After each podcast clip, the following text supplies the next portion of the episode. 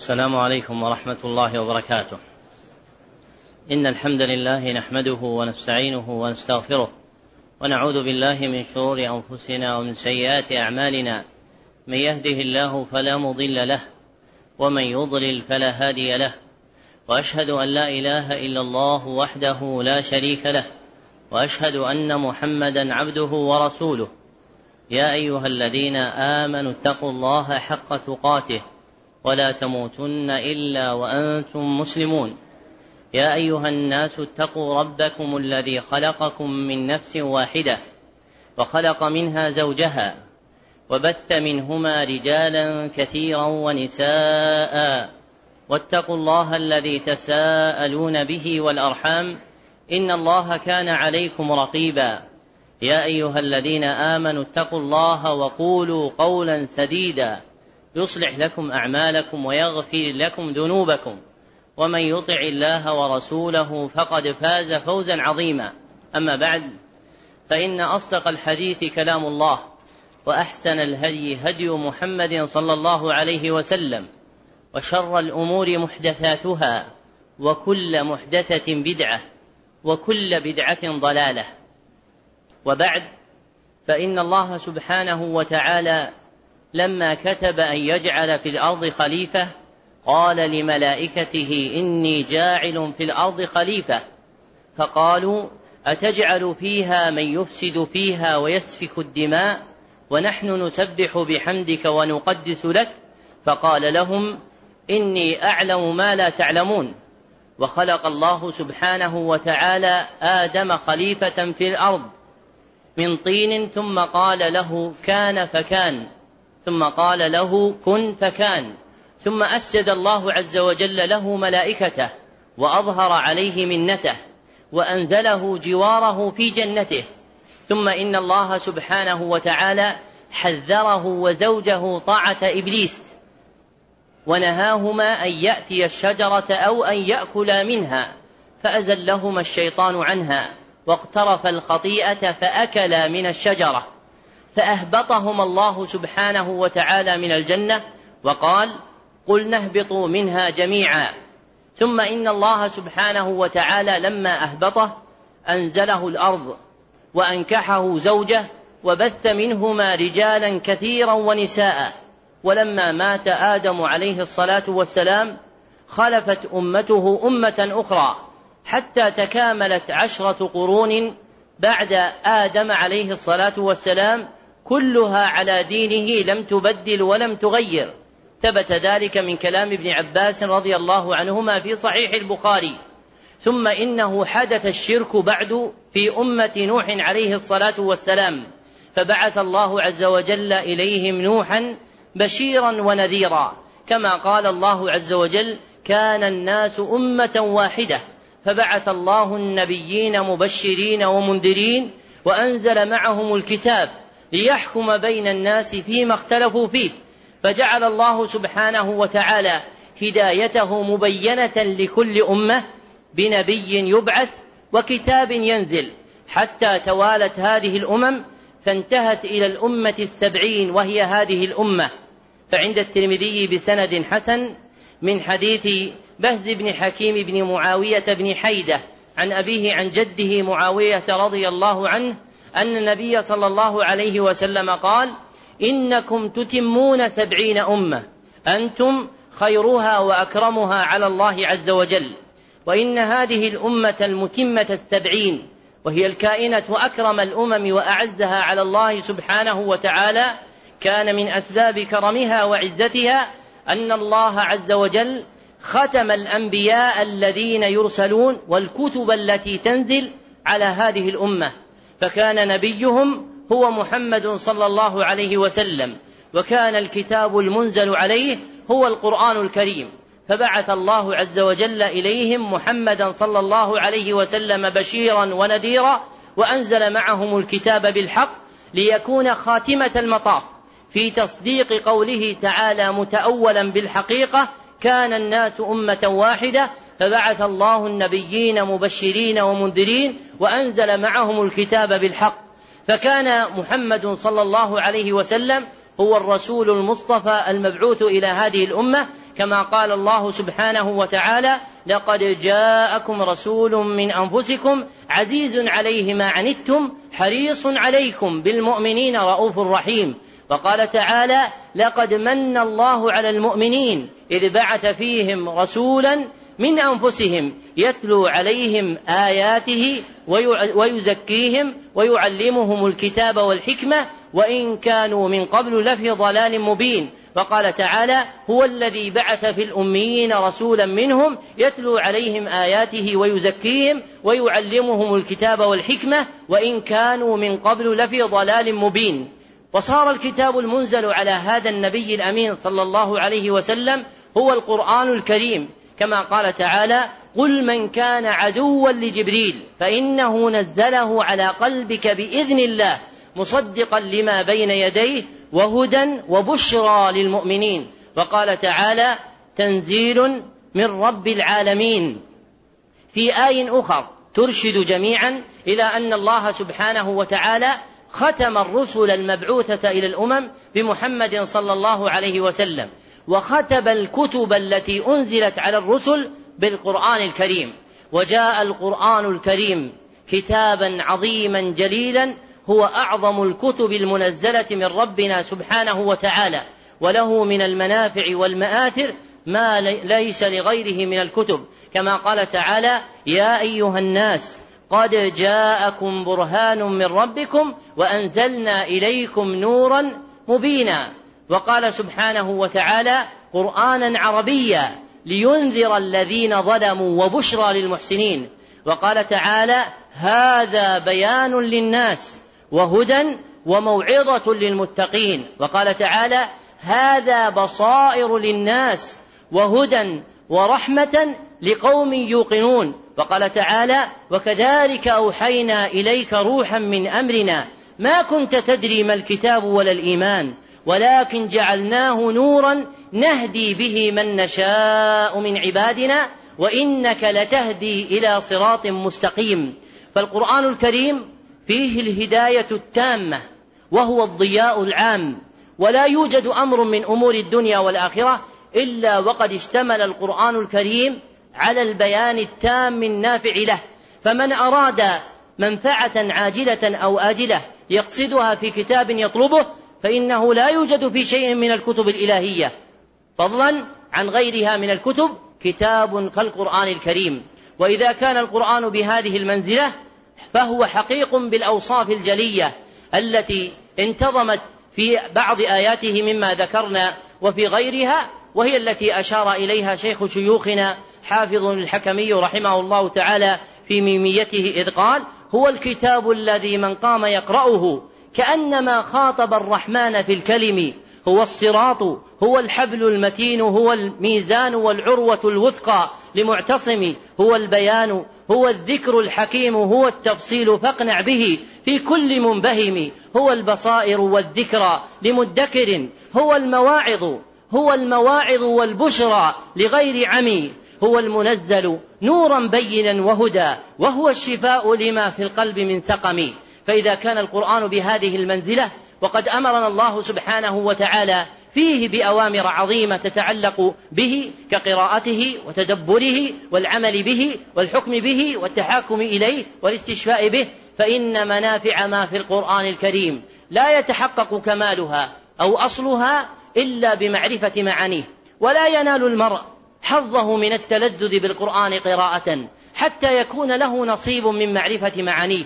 ولأجل هذا قال إمام المفسرين محمد بن جرير الطبري رحمه الله تعالى إني لأعجب ممن يقرأ القرآن ولم يعلم تأويله كيف يلتذ بقراءته.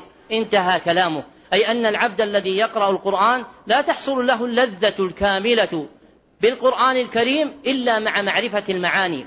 وهذا أمر ظاهر في كل كلام فكيف بالقرآن الكريم؟ ولأجل هذا قال في تصديق المعنى المتقدم أبو العباس بن تيمية الحفيد رحمه الله تعالى في مقدمته الشهيرة قال حاجة الأمة ماسة إلى فهم القرآن. وقال أيضا وكل كلام فالمقصود منه معرفة معانيه دون مجرد ألفاظه فالقرآن أولى بذلك. وقال أيضا والعادة أيضا تمنع أن يقرأ قوم كتابا في فن من العلم كالحساب والطب ولا يستشرحوه. فكيف بكلام الله تعالى الذي به عصمتهم وهو سعادتهم ونجاتهم وفلاحهم في الدنيا والآخرة؟ انتهى كلامه رحمه الله تعالى. فينبغي أن يعلم المرء أن من أعظم ما يفتح له مشارع الإدراك والعمل بالقرآن والتحاكم إليه والاستشفاء به ووجدان لذته هو معرفة تفسيره. ولأجل هذا كان السلف رحمهم الله تعالى يجتهدون في تعلم تفسير كتاب الله سبحانه وتعالى. وحقيق بمن أراد النجاة صغيرا أو كبيرا عاميا أو طالب علم أن يكون له حظ من كلام الله سبحانه وتعالى. وإذا كان الناس يفزعون إلى إمضاء أوقات كثيرة في تفهم كلام المعظمين من البشر من الشعراء أو الملوك أو غيرهم فإن المريد لنفسه النجاة حقيق به أن يجعل لنفسه حظا من معرفة معاني كتاب الله سبحانه وتعالى. والناس ربما رأوا القرآن الكريم كتابا سهلا واضحا فأهملوا تفسيره. ولو أنهم اطلعوا على حقائق كلام الله سبحانه وتعالى لذهلت عقولهم فإن القرآن الكريم لا تفنى عجائبه ولا تنتهي ذخائره ولا يخرج المرء منه بعبرة إلا ووجد بعدها عبرة ولا يقرأ الإنسان آية يعرف تفسيرها إلا ويتبدى له من معانيها ما لم يحط به علما ذلك أنه كلام الله سبحانه وتعالى ولا يحيطون بالله سبحانه وتعالى علما. وكل كلام من كلام البشر ينتهي إلى معنى. أما كلام رب البشر سبحانه وتعالى فإنك ربما وجدت في كلام بعض متأخر المفسرين. بل من فتح الله عز وجل له بصيرة في فهم القرآن لم ما لم تجده في كلام السابقين. ولا نعني بذلك معنى جديدا لم يذكره السلف. فإنه لا يكون للقرآن معنى صحيح إلا وهو في كلام السلف. ولكن نريد وجه وجها من الفهم الصحيح الذي ذكره السلف رحمهم الله تعالى. ومن مثل ذلك ما ذكره المنصور السعدي أحد ملوك المغرب في مجلسه في ذكر قول الله سبحانه وتعالى لما ذكر نعيم أهل الجنة فلا تعلم نفس ما أخفي لهم من قرة أعين.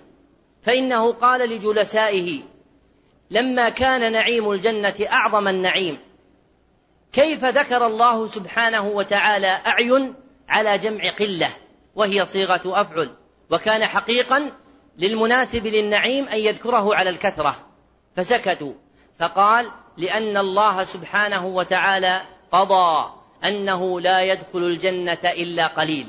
وصدق رحمه الله. فإن الأحاديث شاهدة بهذا أنه لا يدخل الجنة من كل ألف إلا واحد. وهذا ثابت في الصحيحين وغيرهما. إذا تقرر مقام علم التفسير وعظم جلالته فينبغي أن يعلم المرء بعد أن كل مطلوب له طريق يوصل إليه.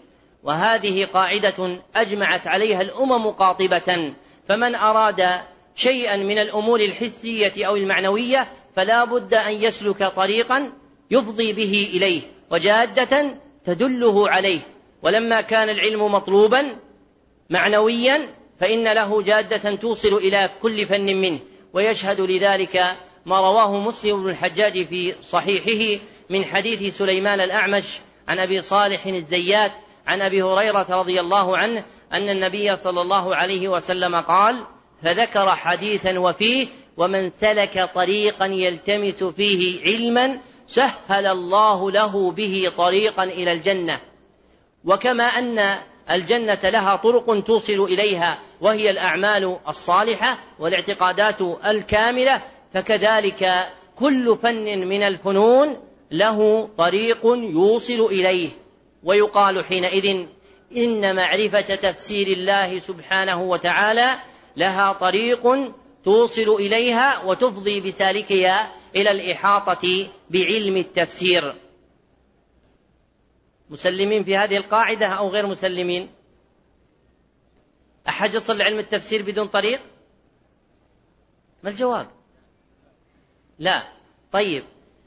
من الناس الآن من يقول إن علم التفسير يتلقى بدون شيخ. يمكن هذا أو لا يمكن؟ ما الجواب؟ لا يمكن. لا يمكن أن يتلقى علم التفسير بدون شيخ. فعند أبي داود من حديث الأعمش عن عبد الله بن عبد الله عن سعيد بن جبير عن ابن عباس رضي الله عنهما أن النبي صلى الله عليه وسلم قال تسمعون ويسمع منكم ويسمع ممن سمع منكم. وإسناده قوي. فهذا الحديث حجة أن كل علم من العلوم لا يؤخذ إلا بالتلقي. فلا يظنن أحد أن علما من أعظم العلوم وهو كتاب الله سبحانه وتعالى يتلقى بدون شيخ. والمقيدات التي قيدت بأخرة في هذا مما يروج أنه فيها أنه يتلقى علم التفسير بدون شيخ قالها المتكلم بها بدون شيخ؟ فإنه لم يأثر هذا الكلام الذي ذكره عن شيخ تلقاه وإنما هو من بنيات أفكاره. ويعلم أيضا أن من الغلط من يظن أن علم التفسير يؤخذ بالقراءة المجردة في كتب التفسير. فإن من الناس اليوم من نعت طريق تلقي التفسير فقال أولا يقرأ تفسير كذا وثانيا يقرأ تفسير كذا وثالثا يقرأ تفسير كذا. ومحصلة من سلك هذه الجادة أنه خرج بلا معرفة للتفسير. لأن التفسير ليست معادلات رياضية تحفظ وإنما هو علم يجمع بين إدراك جمل من الأصول والقواعد مع صفاء النفوس وصلاحية القلوب فعند ذلك يحاط بالتفسير. فالإنسان إذا قرأ تفسيرا كاملا لا يحيط بالتفسير أبدا. وإنما إذا ترقى في نقل التفسير درجة فدرجة فدرجة فإنه قمين أن يصل إلى الإحاطة بعلم التفسير ووراء ذلك مقام آخر وهو بناء ملكة التفسير فيه وللحديث عنها باب آخر ليس هذا محله. لكن محل هذا المقام وهو من الأمور الحقيقة بأن تستفتح بها مجالس التفسير الإرشاد.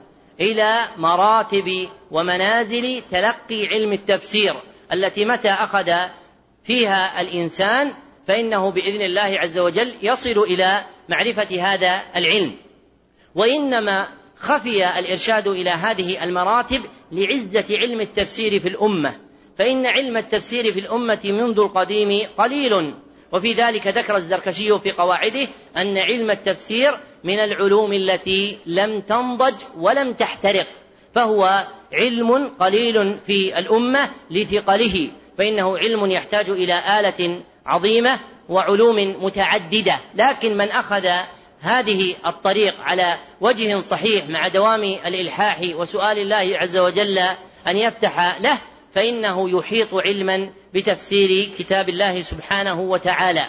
وسننعت اليوم طرفا من هذه المراتب والنقل ثم نستكمل بقيتها إن شاء الله تعالى غدا في مثل هذا الموعد. ففاتحة المراتب التي يتلقاها الإنسان كي يستفتح علم التفسير هو هي دراسة كليات التفسير في الألفاظ. هي دراسة كليات التفسير في الألفاظ. ومعنى كليات التفسير في الألفاظ الكلمات القرآنية التي يضطرد معناها في القرآن الكريم. الكلمات القرآنية التي يضطرد معناها في القرآن الكريم. وأصل هذا العلم ما رواه أحمد في مسنده من حديث دراج أبي السمح عن أبي الهيثم عن أبي سعيد الخدري رضي الله عنه أن النبي صلى الله عليه وسلم قال كل حرف يذكر فيه القنوت في القرآن فهو الطاعة. فالكلية المذكورة في هذا الحديث فيها الإعلام بأن كلمة القنوت كيفما دارت في القرآن الكريم فالمراد بها الطاعة. فمثلا قوله تعالى كل له قانتون أي مطيعون. وقوله تعالى وكانت من القانتين أي المطيعين.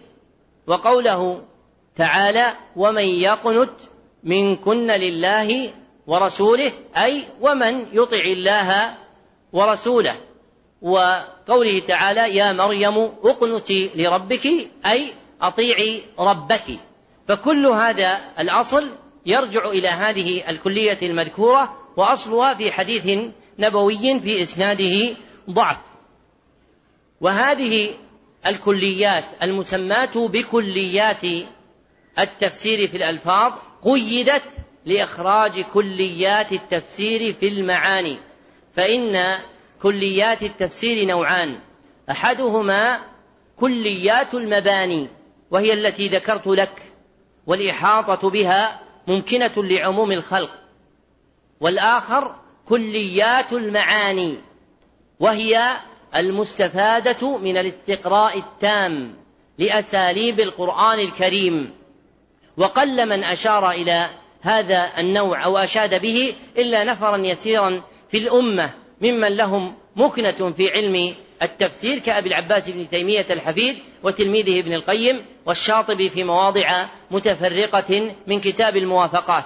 فمن ذلك مثلا في كليات المعاني أن الله سبحانه وتعالى إذا ذكر جزاء أهل الطاعة من الجنة فإنه يذكر جزاء أهل المعصية من النار وهلم جرا.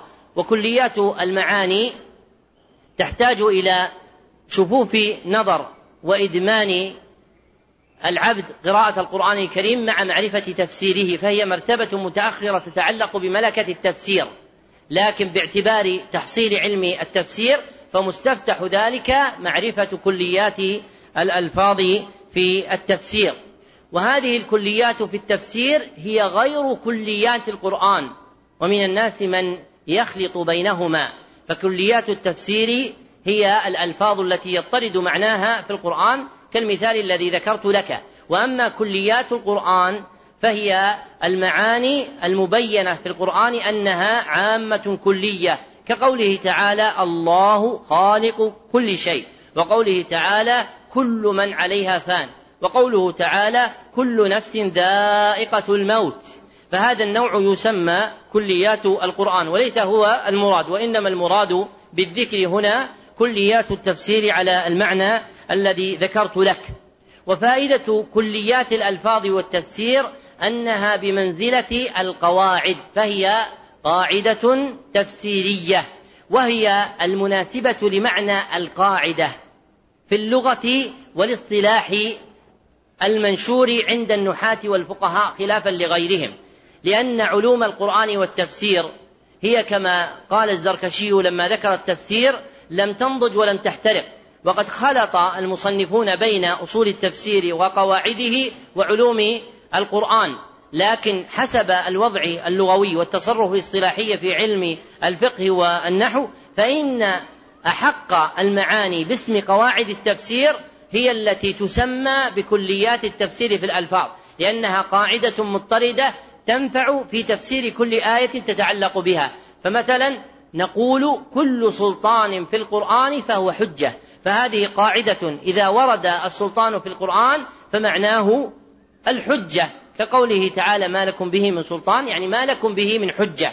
وهذه الكلية صحت عن ابن عباس رضي الله عنهما فيما رواه الفريابي في تفسيره من حديث سفيان بن عيينة عن عمرو بن دينار عن عكرمة عن ابن عباس رضي الله عنهما أنه قال كل سلطان في القرآن فهو حجة فهي مفيدة في جعلها قواعد يفهم بها الإنسان معاني هذه اللفظة كيفما دارت في القرآن الكريم.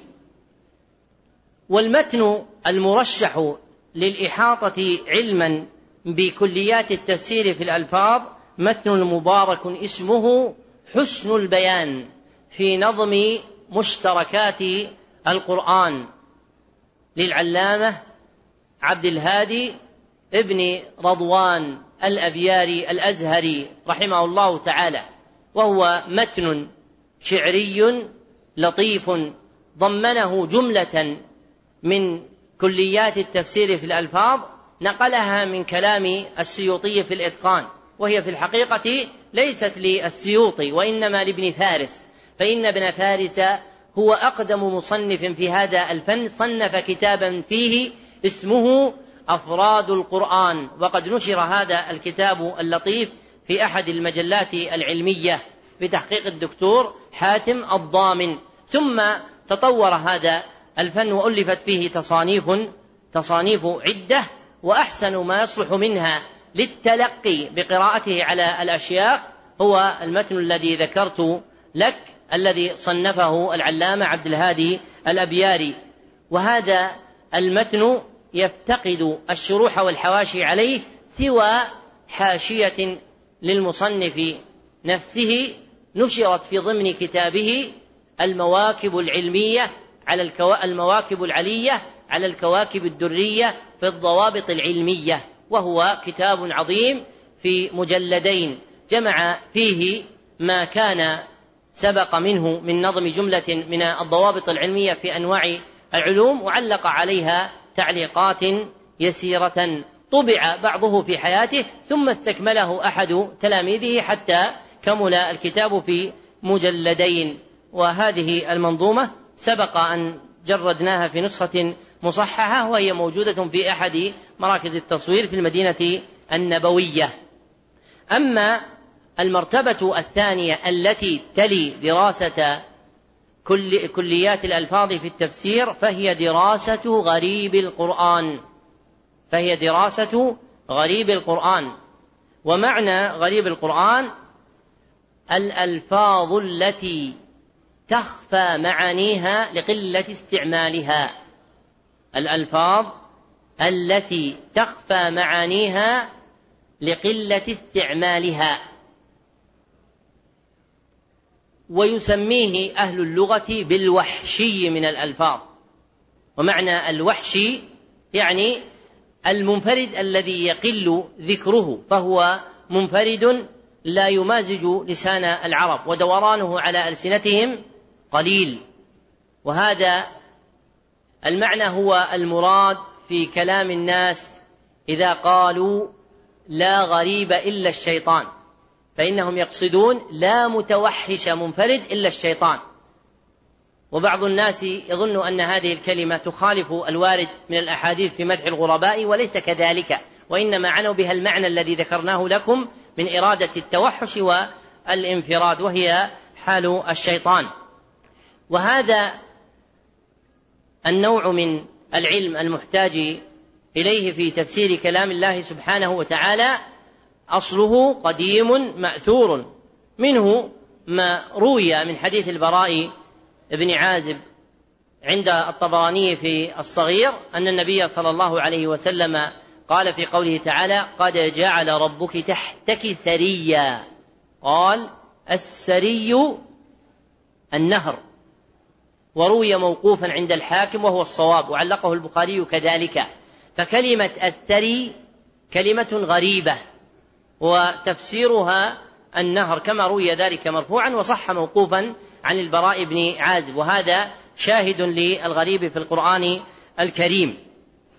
وهذا الفن من العلوم المحتاج إليها في تفسير كلام الله عز وجل لا يتعلق بكل كلمة في القرآن وإنما يتعلق بالكلمات التي يقل دورانها ويخفى معناها على عموم الناس.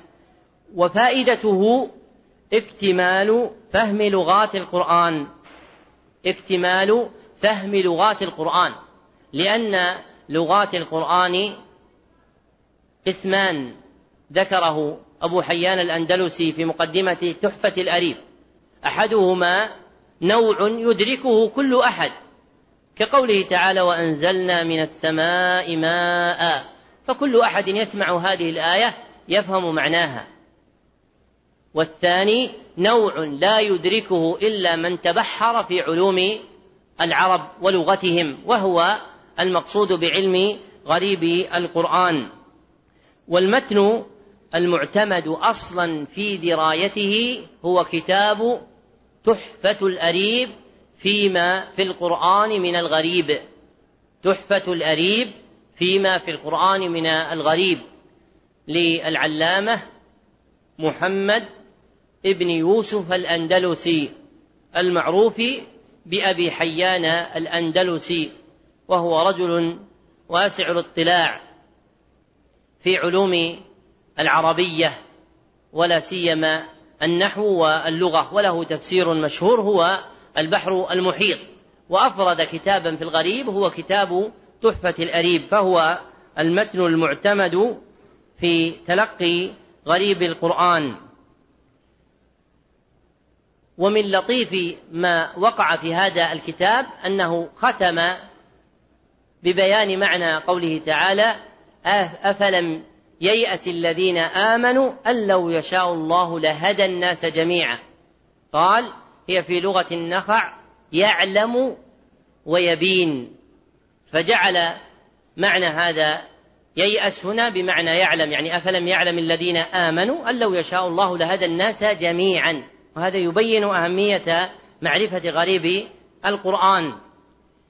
وهذا الكتاب ليس عليه شرح ولا حاشية متداولة لكن يوجد تسجيل للشيخ عبد الرحمن عوف كوني في التعليق على هذا الكتاب. فمن وجد هذه التعليقة المسجلة صوتيا فإنه ينتفع بها في استشراح هذا الكتاب.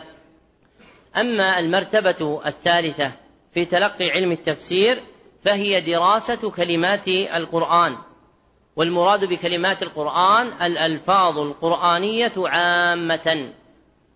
والفرق بينها وبين الغريب أن الغريب يختص بالمنفرد القليل الدوران على اللسان. أما كلمات القرآن فإنها تشمل الغريب وغيره.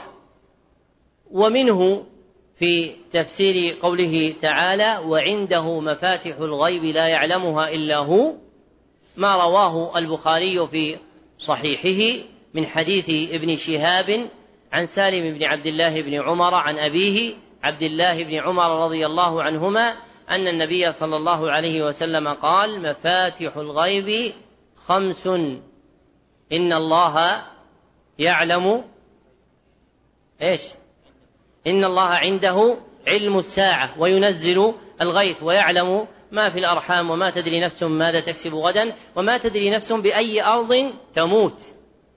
فهذا من شواهد بيان كلمات القرآن التي صحت عن النبي صلى الله عليه وسلم فإنه فسر مفاتح الغيب يعني خزائنه بهؤلاء الخمس. والفرق بين هذه المنزلة وبين تفسير القرآن أن هذه المنزلة يستجلي فيها المتلقي معاني مفردات القرآن بخلاف التفسير الذي يستجلي فيه المعاني الكلية دون المفردات. وفائدته الاطلاع على معاني الكلمات القرآنية. ففيه فائدة زائدة على معرفة الغريب التي سبقت. ففي الغريب لا يحيط المرء إلا بالكلمات القليلة الدوران التي هي غريبة. وأما في هذه المرتبة فيقع لمن تلقاه الاطلاع على معاني مفردات القرآن. والمتن المعتمد أصلا في درايته كتاب كلمات القرآن توضيح وبيان. كلمات القرآن توضيح وبيان للعلامة حسنين ابن محمد مخلوف المالكي الأزهري رحمه الله تعالى فإنه كتاب مختصر نافع في بيان معاني كلمات القرآن ووقعت فيه مواضع احتيج فيها إلى التعقب صنف في الإشارة إليها أحد المعاصرين كتابا اسمه التعقبات المفيدة على كتاب كلمات القرآن فيستفاد بضمه إليه. وهذا الكتاب ليس عليه شيء من الشروح والحواشي. وهو حقيق بذلك كالكتابين السابقين. وفقدان الشروح والحواشي عليه وعلى ما مضى فيه أعظم إعلام بأن علم التفسير في الأمة قليل وعزيز. وأما المرتبة الرابعة فهي دراسة الوجوه والنظائر القرآنية. دراسة الوجوه والنظائر القرآنية. والمراد بالوجوه والنظائر القرآنية الألفاظ القرآنية المتحدة لفظا أو أصلا.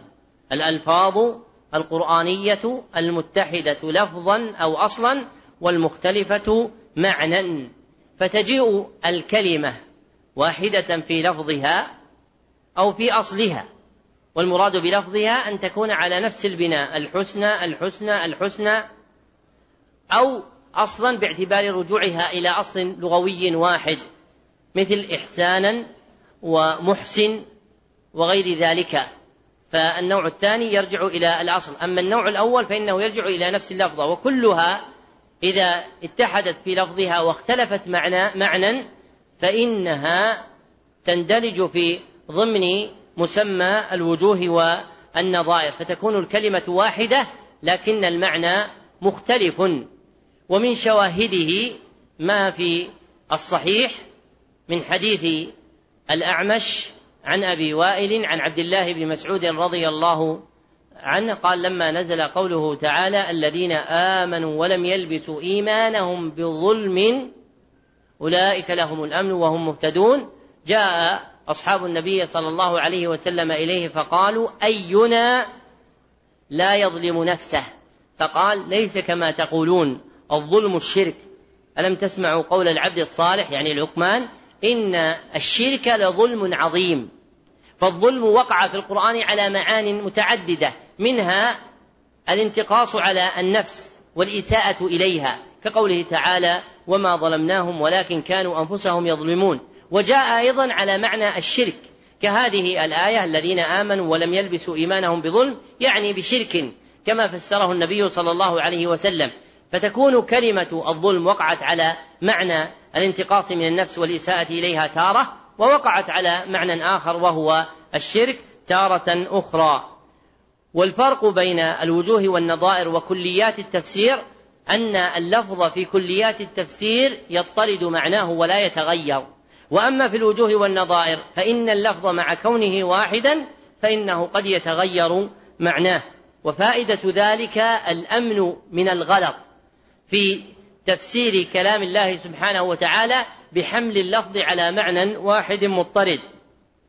فمثلا قوله تعالى ولما ورد ماء مدين وجد عليه أمة إيش؟ من الناس يسقون ومعنى أمة يعني جماعة وطائفة. وقال تعالى في سورة النحل إن إبراهيم كان أمة طيب لو واحد فسر إن إبراهيم كان أمة بالمعنى الأول ماذا يقول؟ كان جماعة. وهذا معنى غلط. وإنما المعنى هنا كان أمة يعني كان قدوة في الخير. فكلمة أمة وقعت على معاني متعددة مع كونها لفظة واحدة. بعضهم جعلها ستة معاني وبعضهم جعلها ثمانية معان. والمتن المعتمد في دراسة الوجوه والنظائر القرآنية هو كتاب نزهة الأعين النواظر في علم الوجوه والنظائر. نزهة الأعين النواظر في علم الوجوه والنظائر للعلامة أبي الفرج ابن الجوزي رحمه الله تعالى. فهو كتاب نافع جمع فيه أجود ما جمعه من سبقه وأهمل ما وقع فيه من الوهم والغلط. فهو كتاب مجموع من عدة أصول مختلفة وجرده رحمه الله تعالى مما استبان له أن فيه وهما أو غلطا وهذا الكتاب يفتقد أيضا إلى شرح أو حاشية عليه لكن تحقيقه الذي خرج معه كما يسمى بالتحقيق نافع وفيه فوائد لكنه مفتقر إلى شرح يبين ما يحتاج إلى تحقيقه من هذه الوجوه والنظائر. فإن بعض الناس قد يذكر للفظ وجوها ونظائر مع إمكان ردها إلى معنى واحد. ولهذا ينتفع في دراسة هذا الكتاب بكتب ابن فارس رحمه الله تعالى ولا سيما كتاب مقاييس اللغة فإنه يعتني برد الأصل اللغوي إلى معنى أو إلى معنيين بحسب ما يظهر له رحمه الله تعالى. فلا بد من مقارنة ما يذكره المصنفون في هذا الباب بنظيره مما حرره علماء العربية في أصول المعاني ومنهم ابن فارس في كتاب مقاييس اللغة. أما المرتبة الخامسة فهي دراسة هدايات السور. دراسة هدايات السور. والمراد بهدايات السور الغايات المرادة من سور القرآن الكريم. الغايات المرادة من سور القرآن الكريم إجمالا. وهي التي سماها المتأخرون بمقاصد السور. سماها بعضهم بأغراض السور. والمناسب لما جاء في القرآن الكريم تسميتها بهدايات السور فإن الله عز وجل ذكر في مواضع عدة أن القرآن كتاب يهدي. فإذا أراد أن يبين الإنسان غاية سورة ما من سوره فإنه يذكر أن هذه هي هداية السورة. وكل سورة فلها هداية إجمالية ولها هدايات تفصيلية. فالهداية الإجمالية هي التي يشار إليها بمقاصد السورة أو أغراض السورة أو مطالب السورة. والهدايات التفصيلية هي الأحكام التي تستنبط من كل آية من آياتها فإن هذه تسمى هدايات ولا تسمى فوائد وإنما تسمى هدايات لأن القرآن كتاب هداية وإنما يقرأ ويتدبر ويتعرف إلى معانيه لاستخراج ما فيه من الهداية. ومن مثل ذلك ما شهر أن سورة الإخلاص هدايتها بيان التوحيد المتعلق بإثبات ما لله عز وجل من كمال فهو توحيد علمي خبري. بين الله عز وجل فيه أنه واحد أحد صمد لم يلد ولم يولد ولم يكن له كفوا أحد. فمقصود السورة هو بيان التوحيد العلمي الخبري المتعلق بباب المعرفة والإثبات لربنا سبحانه وتعالى. وكل سورة من سور القرآن فلها هدايات لكن ظهور ذلك للخلائق يتفاوت ويختلف من عبد إلى آخر. ومن أحسن ما اعتنى بذلك وبين بين موجب الاعتناء به من المتأخرين العلامة ابن عاشور. وقد قال في مقدمة تفسيره قال ولم أغادر سورة إلا بينت ما أحيط به من أغراضها. لئلا يكون الناظر في تفسير القرآن مقصورا على معرفة مفرد بيان مفرداته ومعاني جمله كأنها فقر متفرقة تصرفه تصرفه عن روعة انسجامه وتحجب عنه روائع جماله. انتهى كلامه. وأعظم مدخل يدخل به الإنسان إلى فهم سورة من سور القرآن هو الإحاطة بهدايتها أو ما يسمى بغرضها أو مقصدها أو مطلبها أو غير ذلك من الألفاظ التي اصطلح عليها الناس بأخرة. وهذا الفن مع جلالته يوجد فيه كتاب يحتاج إلى تهذيب. اسمه مصاعد النظر للإشراف على مقاصد السور. للعلامة البقاعي رحمه الله تعالى وهو كتاب نافع لكن فيه طول. والمتن المعتمد أصلا لدراية هدايات السور أو مقاصدها هو كلام ابن عاشور في تفسيره. وقد جرده أحد المعاصرين في كتاب سماه أغراض صور القرآن الكريم في تفسير التحرير والتنوير لابن عاشور. فهذا المجرد الذي أخرج هو المختار كي يكون متنا لمعرفة مقاصد السور. وهذا المتن وهو المجرد من كتاب ابن عاشور مفتقر أيضا إلى شرح وحاشية تبين معانيه وتجلي المراد منه. ولعلكم وقد استوفيتم الناس فالمرتبة الأخيرة وهي مرتبة مقاصد السور لا تأتي فيها المصنفات المجردة أزيد عدا من أصابع يد واحدة مع جلالة هذا الأمر وشدة الاحتياج إليه وتوقف الفهم الصحيح لسور القرآن على معرفة مقصد كل سورة منه. ومع ذلك فإن المصنف فيه قليل لأن علم التفسير صرف عنه الناس بأمور كثيرة وقل العارف به وزاد الأمر سوءا الجهل بالطريق الموصل إليه فصار علم التفسير علما قليلا في الناس مع شدة الانتفاع به في العلم كله. كما صح عن ابن مسعود رضي الله عنه فيما رواه ابن أبي شيبة وغيره أنه قال من أراد العلم فليثور القرآن فإن فيه علم الأولين والآخرين. من أراد العلم فليثور القرآن فإن فيه علم الأولين والآخرين. يعني فليحرك القرآن بالنظر فيه وحسن تفهمه وتدبر آياته فإن فيه علم الأولين والآخرين. فإذا أدمن الإنسان القرآن الكريم قراءة وتدبرا ومعرفة للمعاني فتحت له من أنواع العلوم. في كل فن من الفنون ما ليس يوجد عند غيره. وأزيد من ذلك أن يفتح له قوة الصلة مع الله سبحانه وتعالى. فإن الصلة مع الله سبحانه وتعالى قوتها بحسب قوة القرآن في نفس العبد. وعظمت الصلاة في هذا لأن عمودها القرآن. فالصلاة محل لقراءة القرآن الكريم. فجل أثرها في تقوية صلة العبد بربه لأن عمادها هو القرآن الكريم. فمن قويت صلته بالقرآن الكريم قوي إيمانه وزاد يقينه وحصل أعظم المطالب في الدنيا والآخرة. فحقيق بنا معشر المؤمنين. فقد خصنا الله عز وجل بالقرآن الكريم أن يكون لنا منه أعظم الحظ والنصيب قراءة وتفهما وتدبرا ومعرفة لمعانيه وتفسيره. نسأله سبحانه وتعالى أن يرزقنا فهم القرآن وأن يعلمنا منه ما جهلنا وأن يذكرنا منه ما نسينا وأن يجعله إمامنا وقائدنا إلى جناته جنات النعيم. وآخر القول حمد ربنا كما بدؤه وأود أن أشير إلى أمرين في خاتمة المطاف.